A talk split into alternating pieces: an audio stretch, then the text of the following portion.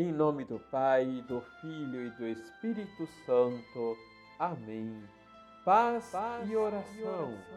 Olá, tudo bem com você? A oração é uma chave que abre o coração de Jesus. São Pio de Pietrelcina. Liturgia, Liturgia diária.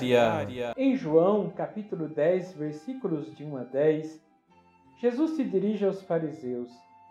Estes frequentemente discutiam com ele sobre a sua dignidade divina. Eles acreditavam que Jesus era um impostor.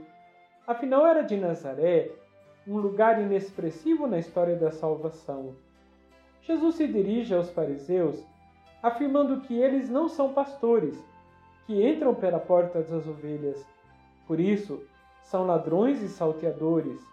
Sobre este, Jesus diz que as ovelhas não seguem o estranho, antes fogem dele, porque não conhecem a voz dos estranhos.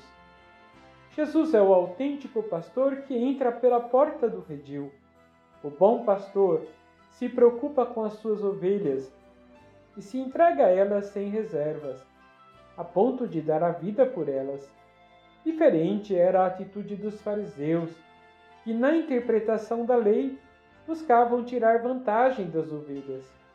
O bom pastor dá a vida, conhece as suas ovelhas, tem uma relação de intimidade com elas, e as ovelhas conhecem a sua voz e o amam. O bom pastor não domina suas ovelhas e nem exige renúncia de sua dignidade. Antes, se confiarmos nele, chegaremos às pastagens eternas.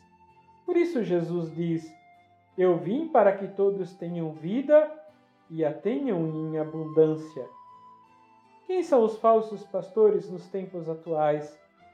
Podemos identificá-los naqueles que nos vendem vida fácil, sem comprometimento com o reino, e que se enriquecem à custa das ovelhas.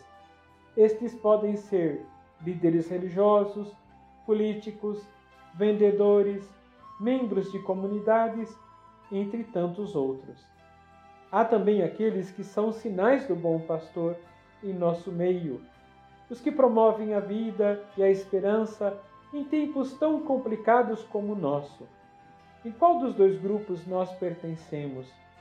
No seguimento de Jesus, importa que sigamos os seus passos. Se preocupar com o bem do próximo, ligar para algum irmão que há muito tempo não vem à comunidade por medo da pandemia. Como coordenadores de pastorais e movimentos, saber como estão os nossos membros, se precisam de algo. Há vários recursos tecnológicos, como o WhatsApp, uma chamada de vídeo, pode romper o isolamento social e curar a solidão de muitos que se sentem sós. O bom pastor se preocupa com as suas ovelhas e dá a vida por elas. Vamos rezar? Senhor, viestes para que tivéssemos vida e vida em abundância. Dai-nos sempre a graça de enxergar o nosso caminho, para que nunca nos afastemos de vosso amor e misericórdia. E quando fraquejarmos, socorrei-nos sem demora. Assim seja. Receba a bênção do Deus Todo-Poderoso, Pai, Filho e Espírito Santo. Amém.